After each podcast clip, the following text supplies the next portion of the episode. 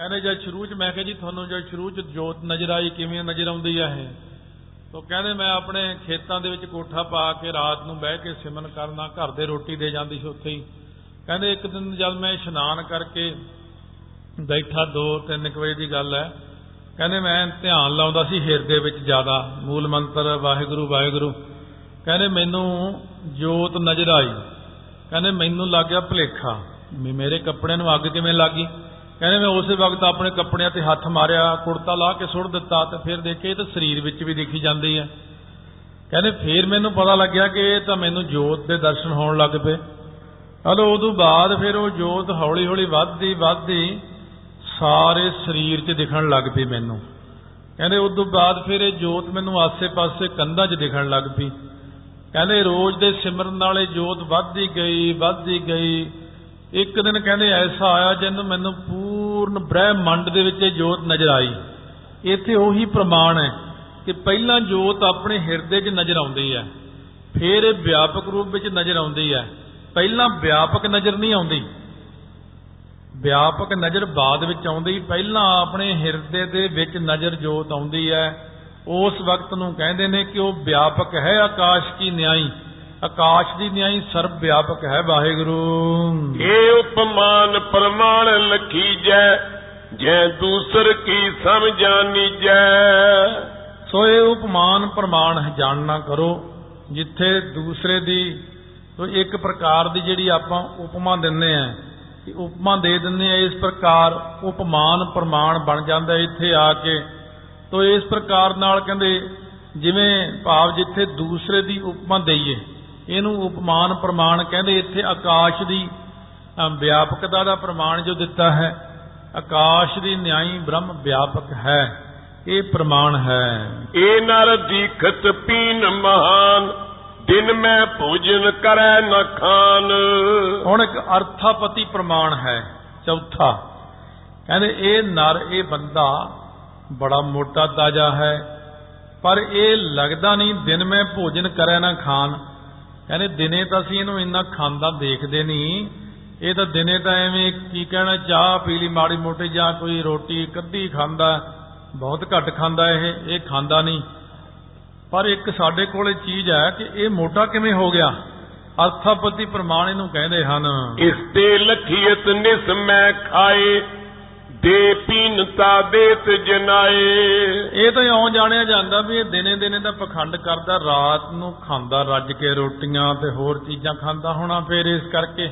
ਕਿਉਂਕਿ ਇਹਦੀ ਦੇਹੀ ਦਾ ਮੋਟਾਪਾ ਦੱਸਦਾ ਵੀ ਇਹ ਦਿਨੇ ਤਾਂ ਕਹਿੰਦਾ ਮੈਂ ਖਾਂਦਾ ਹੀ ਕੁਛ ਨਹੀਂ ਤੇ ਰਾਤ ਨੂੰ ਪਤਾ ਨਹੀਂ ਕੀ ਕੁਛ ਖਾ ਜਾਂਦਾ ਹੋਣਾ। ਇਸ ਕਰਕੇ ਮੋਟਾਪਾ ਇਹਦਾ ਜਨਾਉਂਦਾ ਅਰਥਾਪਤੀ ਪ੍ਰਮਾਣ।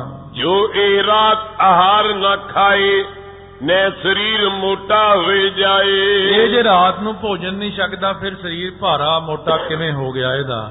ਜਾਂ ਤੇ ਨਿਸ ਮੈਂ ਭੋਜਨ ਖਾਇਓ ਯਾ ਨਿਸ਼ਚੈ ਨਿਰਣੈ ਠਹਿਰਾਇਓ। ਇਸ ਕਰਕੇ ਇਹਨੇ ਰਾਤ ਨੂੰ ਭੋਜਨ ਖਾਦਾ ਹੈ ਜ਼ਰੂਰ।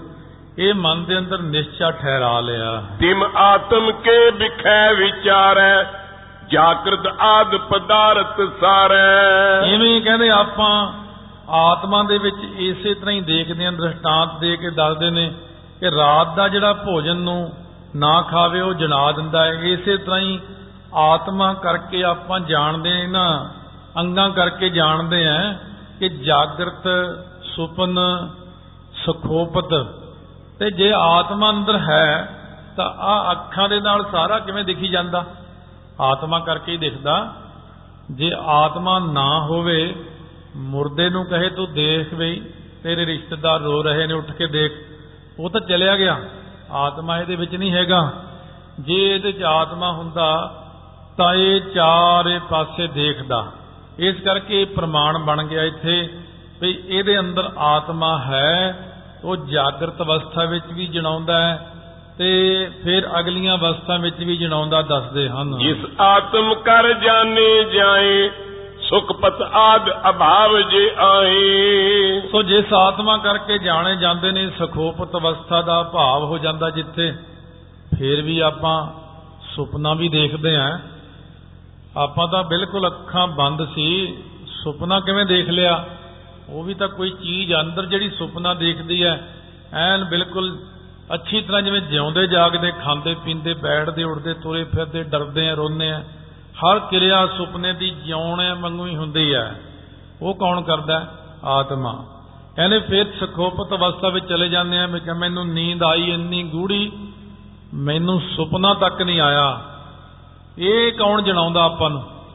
ਜੇ ਇੰਨਾ ਤੋਂ ਗੂੜਾ ਸੁੱਤਾ ਸੀ, ਪਹਿਲਾਂ ਹੱਸ- ਹਾਸੇ ਖੇਡੇ 'ਚ ਇਹ ਕਰਦੇ ਹੁੰਦੇ ਪਿੰਡਾਂ 'ਚ ਲੋਕ ਸੁੱਤੇ ਬੰਦੇ ਦਾ ਮੰਜਾ ਚੁੱਕ ਕੇ ਕਿਤੇ ਦੂਰ ਰੱਖਿਆ ਹੋਣਾ ਜਾ ਕੇ। ਉਹ ਸਵੇਰੇ ਉੱਠ ਕੇ ਦੇਖਦਾ ਮੈਂ ਕਿੱਥੇ ਆ ਗਿਆ ਇਹ? ਸਖੋਪਤ ਅਵਸਥਾ ਹੁੰਦੀ ਜਿੱਥੇ ਜਾ ਕੇ ਗਿਆਨ ਨਹੀਂ ਕਿਸੇ ਗੱਲ ਦਾ। ਪਰ ਇਹ ਹੈ ਕਿ ਇੰਨਾ ਡੈੱਡ ਬੋਡੀ ਵਾਂਗੂ ਹੀ ਪਿਆ ਇੱਕ ਬੰਦਾ ਪਰ ਤੈਨੂੰ ਇਹ ਕਿਵੇਂ ਪਤਾ ਲੱਗ ਗਿਆ ਕਿ ਮੈਨੂੰ ਬਿਲਕੁਲ ਸੁਪਨਾ ਅੱਜ ਆਇਆ ਹੀ ਨਹੀਂ? ਉਹ ਤੀਜੀ ਚੀਜ਼ ਕੌਣ ਤੈਨੂੰ ਦੱਸਣ ਵਾਲੀ ਹੈ? ਉਹੀ ਤਾਂ ਹੈ ਆਤਮਾ।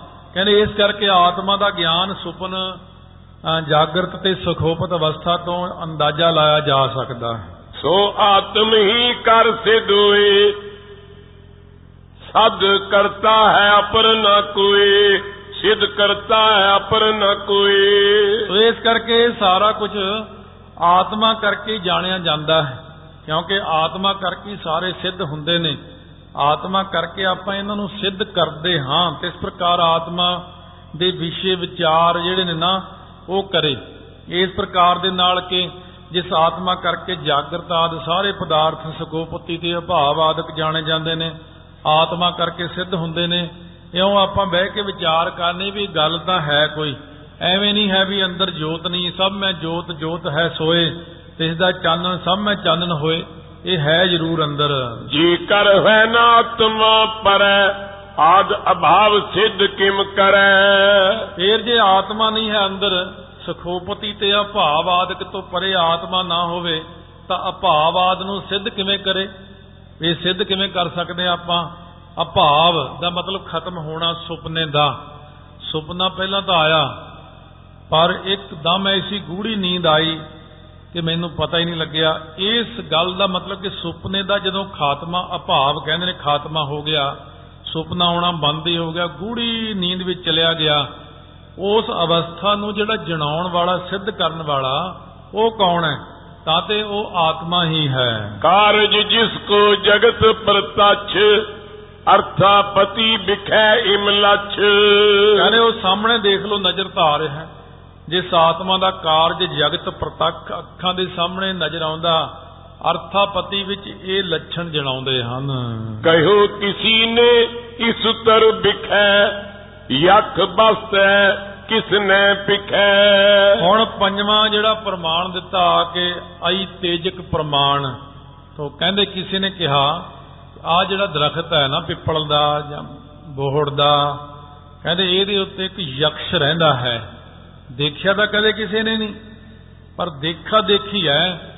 ਬਈ ਸੁਣਿਆ ਲੋਕਾਂ ਤੋਂ ਇਹਦੇ ਉੱਤੇ ਕੋਈ ਯਕਸ਼ ਰਹਿੰਦਾ ਹੈ। ਜਾਣਿਓ ਜਾਏ ਨ ਕੀਏ ਅਨਮਾਨ ਨੈ ਕੇ ਸ਼ਾਸਤਰੈ ਕੀਨ ਬਕਾਨ। ਜਾਣਿਆ ਤਾਂ ਨਹੀਂ ਜਾਂਦਾ ਤੇ ਅਨੁਮਾਨ ਹੀ ਲਾਉਨੇ ਆਪਾਂ। ਸੋ ਜਾਣਿਓ ਜਾਏ ਨਾ ਕੀ ਅਨੁਮਾਨ ਤੇ ਇਹ ਨਾ ਅਨੁਮਾਨ ਹੀ ਲਾਇਆ ਜਾ ਸਕਦਾ ਕਿ ਜਾਂ ਤਾਂ ਅੱਖਾਂ ਨਾਲ ਕੋਈ ਚੀਜ਼ ਦਿਖਦੀ ਹੋਵੇ। ਨਾ ਕਿਸੇ ਸ਼ਾਸਤਰ ਵਿੱਚ ਇਹ ਲਿਖਿਆ ਹੋਇਆ ਹੈ।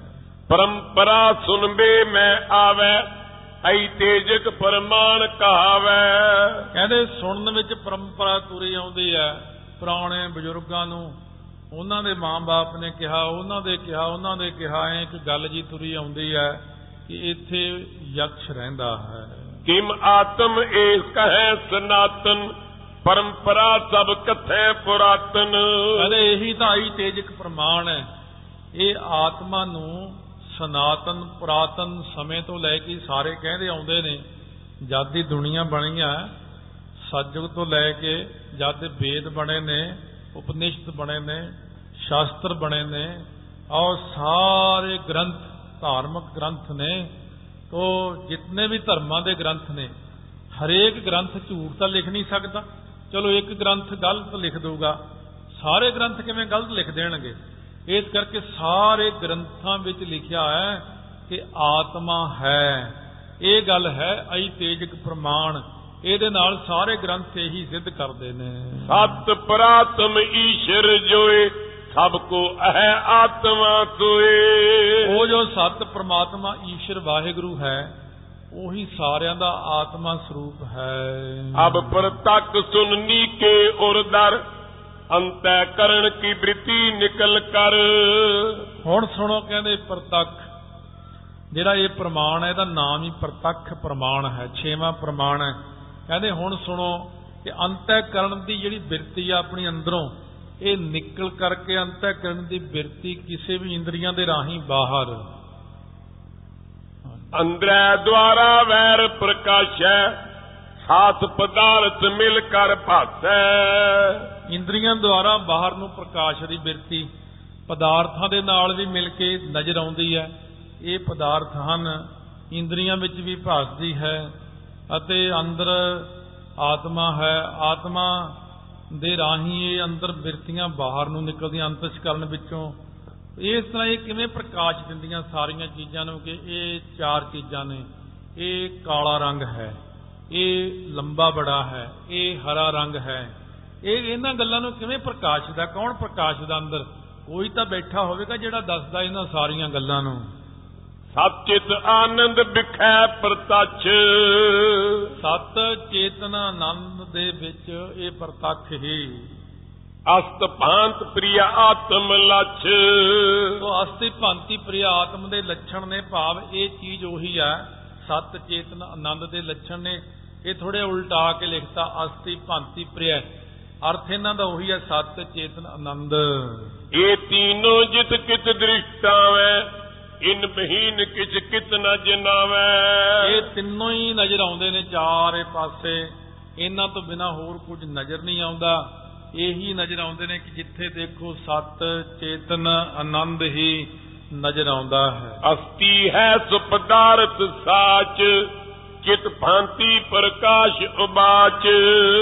ਇਸ ਕਰਕੇ ਜਿਹੜਾ ਨਾ ਅਸਤੀ ਭਾਂਤੀ ਪ੍ਰੇਯ ਤੇ ਇਹ ਸਾਰੇ ਜਿਹੜੇ ਹਨ ਇਹ ਆਨੰਦ ਨੂੰ ਇੱਕ ਪ੍ਰਕਾਰ ਦੇ ਦੱਸਦੇ ਨੇ ਜਿਵੇਂ ਆਨੰਦ ਹੈ ਆਨੰਦ ਵੀ ਪ੍ਰੇਯ ਤੋਂ ਅਰਥ ਆਨੰਦ ਹੈ ਅਸਤੀ ਤੋਂ ਭਾਵ ਸਤ। ਦੋਹਾਂ ਦਾ ਪਦ ਅਰਥ ਇੱਕੋ ਹੀ ਹੈ ਵੈਸੇ ਇਹ।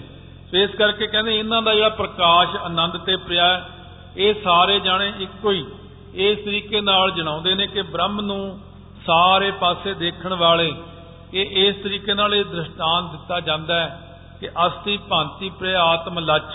ਇਹ ਸਾਰੇ ਆਤਮਾ ਦੇ ਲੱਛਣ ਹਨ। ਪਾਏ ਪਦਾਰਥ ਪ੍ਰਿਆ ਆਨੰਦ ਇਮ ਤੀਨੋਂ ਸਭ ਮੈਂ ਬਰਤੰਦ ਇਸ ਤਰ੍ਹਾਂ ਤਿੰਨਾਂ ਦੇ ਵਿੱਚ ਇਹ ਵਰਤਾਵਾ ਹੁੰਦਾ ਹੈ ਕਿ ਅਸਤੀ ਭਾਂਤੀ ਪ੍ਰਿਆ ਦੇ ਵਿੱਚ ਲੱਛਣ ਨੇ ਜਿਹੜੇ ਸਤ ਚੇਤਨ ਆਨੰਦ ਦੇ ਵਿੱਚ ਲੱਛਣ ਨੇ ਉਹ ਇੱਥੇ ਲੱਛਣ ਸਾਰੇ ਆਤਮਾ ਵਿੱਚ ਨਜ਼ਰ ਆ ਜਾਂਦੇ ਹਨ। ਨਿਰਾਵੈ ਬ੍ਰਹਮ ਭਲੇ ਪਛਾਨੈ ਤੀਨੋਂ ਭੇਦ ਤਿਸੀ ਤੇ ਹਾਨੈ। ਉਹ ਇੱਕ ਨਿਰਾਵੈਵ ਹੁੰਦਾ ਹੈ, ਅੰਗਾਂ ਤੋਂ ਬਿਨਾ।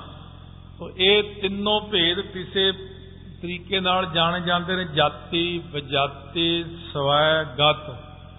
ਇਹ ਜਾਤੀ ਇੱਕ ਹੋ ਗਿਆ, ਵਿਜਾਤੀ ਦੋ ਤੇ ਸਵੈਗਤ ਭੇਦ ਰਹਿਤ ਇਹ ਤਿੰਨ। ਇਹ ਤਿੰਨਾਂ ਕਰਕੇ ਜਿਹੜਾ ਨਿਰਾਵੈ ਬ੍ਰਹਮ ਚੰਗੀ ਤਰ੍ਹਾਂ ਪਛਾਣਿਆ ਜਾਂਦਾ ਹੈ। ਇਹ ਕਿਵੇਂ ਹੈ, ਇਹ ਦੱਸਦੇ ਹਨ। ਅਸਤੀ ਹੈ ਸੁ ਪਦਾਰਥ ਸਾਚ, ਚਿਤ ਭਾਂਤੀ ਪ੍ਰਕਾਸ਼ ਉਬਾਜ, ਪਾਏ ਪਦਾਰਥ ਪ੍ਰਿਯ ਆਨੰਦ, ਇਨ ਤੀਨੋਂ ਸਭ ਮੈਂ ਬਰਤਨ ਨਿਰਅਵੈਵ ਬ੍ਰਹਮ ਭਲੇ ਪਛਾਨੈ, ਤੀਨ ਭੇਦ ਤਿਸੀ ਤੇ ਆਨੈ, ਇਕ ਤਰੁ ਤੇ ਜਿਵ ਹੈ ਤਰੁ ਆਨ।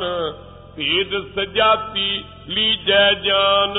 ਹੁਣ ਕਹਿੰਦੇ ਨੇ ਜਿਵੇਂ ਇਹ ਸਜਾਤੀ ਭੇਦ ਇੱਥੇ ਦੱਸਦੇ ਨੇ ਸਾ ਜਾਤੀ, ਆਪਣੀ ਜਾਤੀ ਦਾ ਹੋਣਾ। ਇੱਕ ਤਰੂ ਹੁੰਦਾ ਦਰਖਤ ਤੇ, ਜਿਮ ਹੈ ਤਰੂ ਆਨ।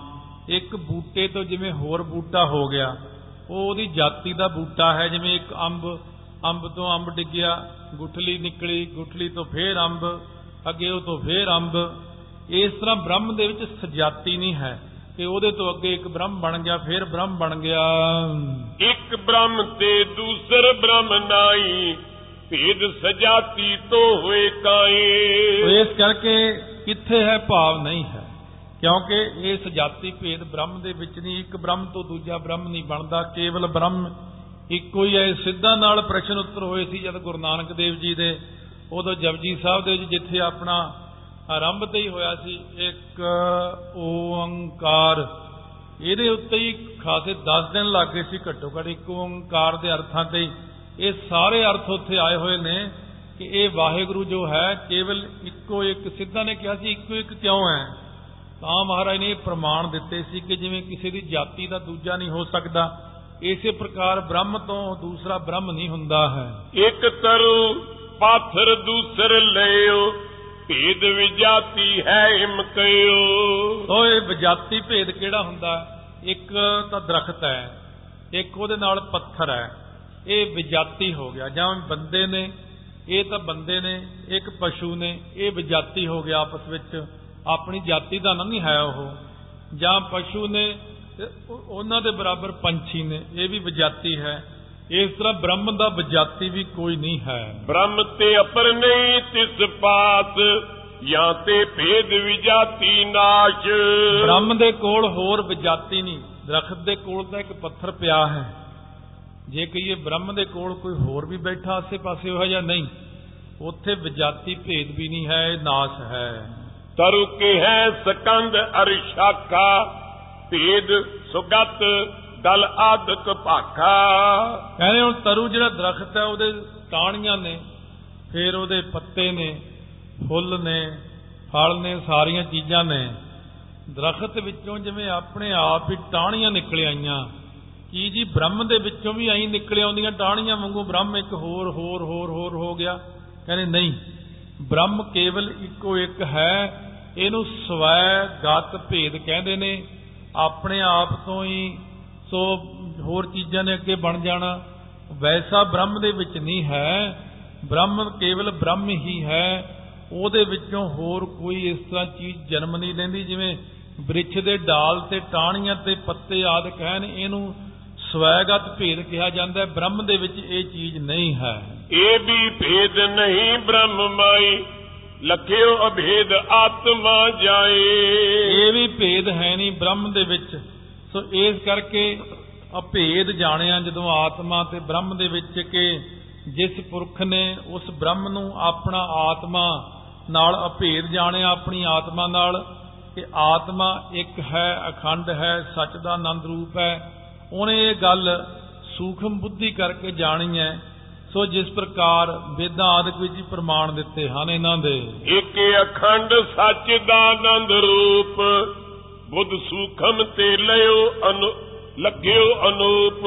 ਸੋ ਇੱਕ ਅਖੰਡ ਜੋ ਸੱਚ ਦਾ ਆਨੰਦ ਰੂਪ ਵਾਹਿਗੁਰੂ ਹੈ ਉਹ ਸੂਖਮ ਬੁੱਧੀ ਕਰਕੇ ਜਾਣਿਆ ਜਾਂਦਾ ਹੈ। ਬੁੱਧੀ ਸੂਖਮ ਤੋਂ ਸੂਖਮ ਵੀ ਹੈ। ਆਪਾਂ ਕਹਿੰਦੇ ਤੇਰੇ ਤਾਂ ਦਿਮਾਗ ਮੋਟਾ ਹੈ। ਡੰਗਰਾਂ ਵਰਗਾ ਦਿਮਾਗ ਹੈ ਤੇਰਾ।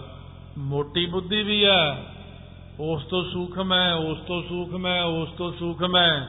ਇਸ ਕਰਕੇ ਮਹਾਰਾਜ ਸੱਚੇ ਪਾਤਸ਼ਾਹ ਤਾਈਓ ਕਹਿੰਦੇ, ਆਪ ਆਪਣੀ ਬੁੱਧ ਹੈ ਜੇਤੀ, ਵਰਨਤ ਭਿੰਨ ਭਿੰਨ ਤੋਏ ਤੇਤੀ। ਸੂਖਮ ਬੁੱਧੀ ਵਾਸਤੇ ਵੀ ਕਹਿੰਦੇ ਨੇ, ਆਸਾ ਮਹੱਲਾ ਪੰਜਵਾਂ, ਬੁੱਧ ਪ੍ਰਗਾਸ਼ ਭਈ ਮਤ ਪੂਰੀ, ਤਾਂ ਤੇ ਬਿੰਸੀ ਦੁਰਮਤ ਦੂਰੀ। ਐਸੀ ਗੁਰਮਤ ਪਾਈਲੇ ਬੂੜਤ ਘੋਰ ਅੰਧ ਕੂਪ ਮੈਂ ਨਿਕਸਿਓ ਮੇਰੇ ਭਾਈ ਰੇ। ਮਹਾ ਅਗਹ ਅਗਨ ਕਾ ਸਾਗਰ, ਗੁਰ ਬੋਹਿਤ ਤਾਰੇ ਰਤਨਾਗਰ। ਦੁੱਤਰ ਅੰਧ ਬਿਖਮ ਇਹ ਮਾਇਆ, ਗੁਰ ਪੂਰਾ ਪ੍ਰਗਟ ਮਾਰਗ ਦਿਖਾਇਆ। ਜਾਪ ਤਾਪ ਕਛ ਉਕਤ ਨਾ ਮੋਰੀ, ਗੁਰ ਨਾਨਕ ਸਰਣਾਗਤ ਤੋਰੀ। ਉਹ ਕਹਿੰਦੇ ਨੇ, ਇਹ ਜਿਹੜੀ ਸੂਖਮ ਤੋਂ ਸੂਖਮ ਬੁੱਧੀ ਹੈ, ਹਰ ਜੀ ਸੂਖਮ ਅਗਮ ਹੈ। ਵਾਹਿਗੁਰੂ ਤਾਂ ਬਹੁਤ ਸੂਖਮ ਹੈ ਕਿਤ ਬਿਦ ਮਿਲਿਆ ਜਾਏ, ਕਿਹੜੇ ਤਰੀਕੇ ਨਾਲ ਮਿਲਿਆ ਜਾ ਸਕਦਾ ਹੈ? ਕਹਿੰਦੇ ਬੁੱਧੀ ਜਿਹੜੀ ਆ ਨਾ, ਸਾਡੀ ਸਥੂਲ, ਬੜੀ ਭਾਰੀ ਹੰਕਾਰ ਦੀ ਮਾਰੀ ਪਈ। ਇਹ ਮਨ ਬੁੱਧ ਚਿੱਤ, ਅਹੰਕਾਰ ਚਾਰੇ ਚੀਜ਼ਾਂ ਇੱਕੋ ਹੀ ਨੇ। ਮਨ ਤੋਂ ਮੈਗਲ ਹੋਏ ਰਹੋ, ਨਿਕਸਿਆ ਕਿਉਂ ਕਰ ਜਾਏ? ਇਹ ਤਾਂ ਬੜਾ ਮੋਟਾ ਹਾਥੀ ਵਰਗਾ ਹੋਇਆ ਬੈਠਾ ਹੈ। ਕਬੀਰ ਮੁਕਤ ਦੁਆਰਾ ਸੰਕੁੜਾ, ਰਾਈ ਦਸਵੇਂ ਭਾਏ ਮੁਕਤੀ ਦਾ ਦਰਵਾਜ਼ਾ ਤਾਂ ਹੈਗਾ, ਰਾਈ ਦਾ ਦਾਣਾ ਅਚਾਰ ਚ ਰਾਈ ਪਾਈ ਦੀ ਹੈ, ਉਹਦੇ ਤੋੜ ਕੇ 10 ਹਿੱਸੇ ਕਰ ਲਓ। ਦਸਵੇਂ ਹਿੱਸੇ ਜਿੰਨਾ ਰਸਤਾ ਹੈ ਮੁਕਤੀ ਦਾ। ਮਹਾਰਾਜ ਕਹਿੰਦੇ ਨੇ, ਕਬੀਰ ਮੁਕਤ ਦੁਆਰਾ ਸੰਕੁੜਾ ਰਾਈ ਦਸਵੇਂ ਭਾਏ, ਮਨ ਤੋਂ ਮੈਗਲ ਹੋਏ ਰਹਾ। ਮਨ ਤਾਂ ਹਾਥੀ ਵਰਗਾ ਮੋਟਾ ਹੋਇਆ ਪਿਆ, ਹੰਕਾਰੀ, ਵਿਕਾਰੀ, ਇਸ ਕਰਕੇ ਨਿਕਸਿਆ ਕਿਉਂ ਕਰ ਜਾਏ? ਇਹਦੇ ਚ ਨਿਕਲਿਆ ਕਿਵੇਂ ਜਾ ਸਕਦਾ ਹੈ? ਕਹਿੰਦੇ, ਪਰ ਜੇ ਵਾਹਿਗੁਰੂ ਦੀ ਕਿਰਪਾ ਹੋ ਜਾਵੇ ਬੰਦੇ ਦੀ ਬੁੱਧੀ ਨੂੰ ਇੰਨਾ ਸੂਖਮ ਕਰ ਦਿੰਦੇ ਨੇ, ਇੰਨਾ ਸੂਖਮ ਕਰਦੇ ਨੇ, ਇਹ ਸਿਮਰਨ ਨਹੀਂ ਕਰਦਾ। ਤਾਈਓ ਕਿਹਾ, ਮੋਟੇ ਖਾਣੇ ਨਾ ਖਾਇਆ ਕਰੋ। ਜੇ ਰੱਬ ਦਾ ਸਿਮਰਨ ਕਰਨਾ, ਜੇ ਬ੍ਰਹਮ ਗਿਆਨ ਲੈਣਾ, ਉਹ ਮੋٹے ਖਾਣੇ ਖਾਣ ਵਾਲਿਆਂ ਨੂੰ ਫਿਰ ਬੁੱਧੀ ਮੋਟੀ ਹੋ ਜਾਂਦੀ ਹੈ। ਇਸ ਕਰਕੇ ਜਿੰਨੀਆਂ ਵੀ ਚੀਜ਼ਾਂ ਬੁੱਧੀ ਨੂੰ ਮੋਟਾ ਕਰਨ, ਉਹਨਾਂ ਨੂੰ ਤਾਈਓ ਰੋਕ ਦਈਦਾ ਖਾਣ ਤੋਂ। ਇੱਕ ਪਾਸੇ ਕਹਿੰਦੇ ਮਨ ਨਹੀਂ ਟਿਕਦਾ, ਇੱਕ ਪਾਸੇ ਕਹਿੰਦੇ ਮੈਂ ਬ੍ਰਹਮ ਗਿਆਨੀ ਬਣਨਾ, ਇੱਕ ਪਾਸੇ ਸਾਰਾ ਕੁਝ ਹੀ ਖਾਈ ਜਾਓ। ਫੇਰ ਨਹੀਂ ਮਨ ਟਿਕਦਾ। ਇਸ ਕਰਕੇ ਸੂਖਮ ਭੋਜਨ ਤੇ ਸੂਖਮ ਕਰਮ ਜਿਹੜੇ ਮਹਾਰਾਜ ਨੇ ਕਥਨ ਕੀਤੇ ਉਹ ਕਰੋ। ਮਿਲਿਓ ਆਨੰਦ ਬ੍ਰਿਤੀ ਮੈਂ ਸੋਏ ਜਨਮ ਮਰਨ ਕੇ ਸੰਕਟ ਖੋਏ। ਸੋ ਆਨੰਦ ਬਿਰਤੀ ਵਿੱਚ ਮਿਲ ਗਿਆ ਉਹ ਜਾ ਕੇ ਜੰਮਣ ਤੇ ਮਰਨ ਦੇ ਜਿੰਨੇ ਸੰਕਟ ਸਨ ਸਾਰੇ ਖਤਮ ਹੋ ਗਏ ਜਿਵੇਂ ਪ੍ਰਮਾਣ ਵੀ ਦਿੱਤਾ ਹੋਇਆ ਹੈ ਕਿ ਇਹ ਆਤਮਾ ਸਭ ਭੂਤਾਂ ਵਿੱਚ ਛਿਪਿਆ ਹੋਇਆ ਭੂਤਾਂ ਦਾ ਅਰਥ ਤੇ ਤੱਤਾਂ ਦਾ ਹੈ। ਬਾਹਰ ਨਹੀਂ ਪ੍ਰਕਾਸ਼ ਦਾ। ਕਿੰਤੂ ਤੀਕਸ਼ਣ ਔਰ ਸੂਖਮ ਬੁੱਧੀ ਨਾਲ ਉਹਨਾਂ ਲੋਕਾਂ ਨੂੰ ਦਿਸਦਾ ਜੋ ਸੂਖਮ ਦਰਸ਼ੀ ਹਨ। ਸੋ ਇਸ ਕਰਕੇ, ਸੋ ਇਹ ਜਿਹੜਾ ਹੈ ਨਾ ਕਾਠ ਉਪਨਿਸ਼ਦ ਦੇ ਵਿੱਚ ਧਿਆ, ਪਹਿਲੇ ਚ ਬਲੀ 3 ਅੰਕ 12 ਤੇ ਲਿਖਿਆ ਹੋਇਆ, ਇਸ ਤਰ੍ਹਾਂ ਵੇਦਾਂ ਵਿੱਚ ਵੀ ਇਹਨਾਂ ਦਾ ਪ੍ਰਮਾਣ ਦਿੱਤਾ ਹੈ। ਖਸ਼ਟ ਪ੍ਰਮਾਣਨ ਕਰ ਜਿਸ ਆਪਤ ਭਈ ਆਤਮਾ ਕੀ ਸੁਧ ਪ੍ਰਾਪਤ? ਸੋ 6 ਪ੍ਰਮਾਣਾਂ ਦੀ ਪ੍ਰਾਪਤੀ ਕਰਕੇ ਜਿਸ ਨੂੰ ਆਤਮਾ ਦੀ ਸੁੱਧੀ ਪ੍ਰਾਪਤ ਹੋ ਗਈ ਹੈ ਉਸ ਨੂੰ ਅਵਿਦਿਆ ਉਪਜਦੀ ਨਹੀਂ। ਜੋ ਨਾਸ ਹੋ ਗਈ ਦੁਬਾਰਾ ਫੇਰ ਜਨਮ ਨਾ ਲਵੇ।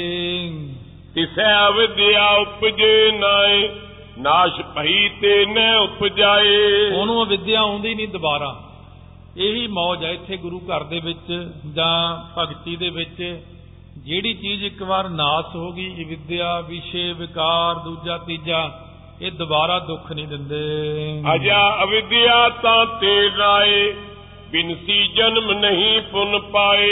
ਇਹਦਾ ਨਾਮ ਆ ਤੇ ਜਾ। ਅਜਾ ਅਵਿਦਿਆ ਹੈ ਅਜਾ ਨਾਮ ਹੈ ਤਾਂ ਤੇ।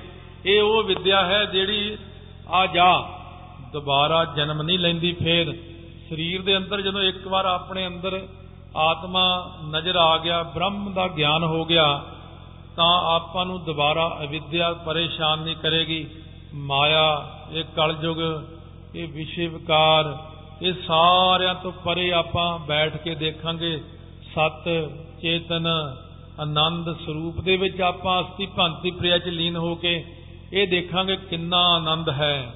ਫਿਰ ਉੱਥੇ ਜਾ ਕੇ ਕਹਿੰਦਾ, ਆਨੰਦ ਭਇਆ ਮੇਰੀ ਮਾਏ। ਸਤ ਗੁਰੂ ਮੈਂ ਪਾਇਆ। ਹਾਂ ਮਹਾਰਾਜ ਨੇ ਇਹੀ ਪੰਕਤੀ ਪੂਰੀ, ਸਤਿਗੁਰੂ ਮੈਂ ਜਦ ਪਾਇਆ ਤਾਂ ਆਨੰਦ ਭਇਆ ਮੇਰੀ ਮਾਏ। ਇੱਥੇ ਆ ਕੇ ਸਤਿਗੁਰੂ ਨੇ ਮੈਨੂੰ ਇੰਨਾ ਗਿਆਨ ਦੇ ਦਿੱਤਾ, ਇੰਨਾ ਗਿਆਨ ਦੇ ਦਿੱਤਾ ਕਿ ਹੁਣ ਮੈਨੂੰ ਆਨੰਦ ਪ੍ਰਾਪਤ ਹੋ ਗਿਆ। ਹੁਣ ਇਸ ਤੋਂ ਅੱਗੇ ਜਾਣ ਨੂੰ ਜੀ ਨਹੀਂ ਕਰਦਾ ਕਿ ਆਨੰਦ ਹੀ ਆਪਣੀ ਅਖੀਰਲੀ ਅਵਸਥਾ ਹੈ, ਜਿੱਥੇ ਅਨੰਤ, ਆਨੰਦ ਦੇ ਸਮੁੰਦਰ ਵਿੱਚ ਜਾ ਕੇ ਜੀਵ ਲੀਨ ਹੁੰਦਾ ਹੈ। ਉਹ ਉੱਥੇ ਤੱਕ ਦੀ ਯਾਤਰਾ ਹੈ। ਸਾਡੀ ਕਦਮ ਕਦਮ ਚੱਲਦਿਆਂ ਚੱਲਦਿਆਂ ਚੱਲਦਿਆਂ ਪਹੁੰਚਣਾ ਹੈ। ਉਹ ਕਦਮ ਕਦਮ ਕਿਹੜਾ ਹੈ? ਜਿਹੜਾ ਸਵਾਸ ਸਵਾਸ ਸਿਮਰਨ ਕਰਨਾ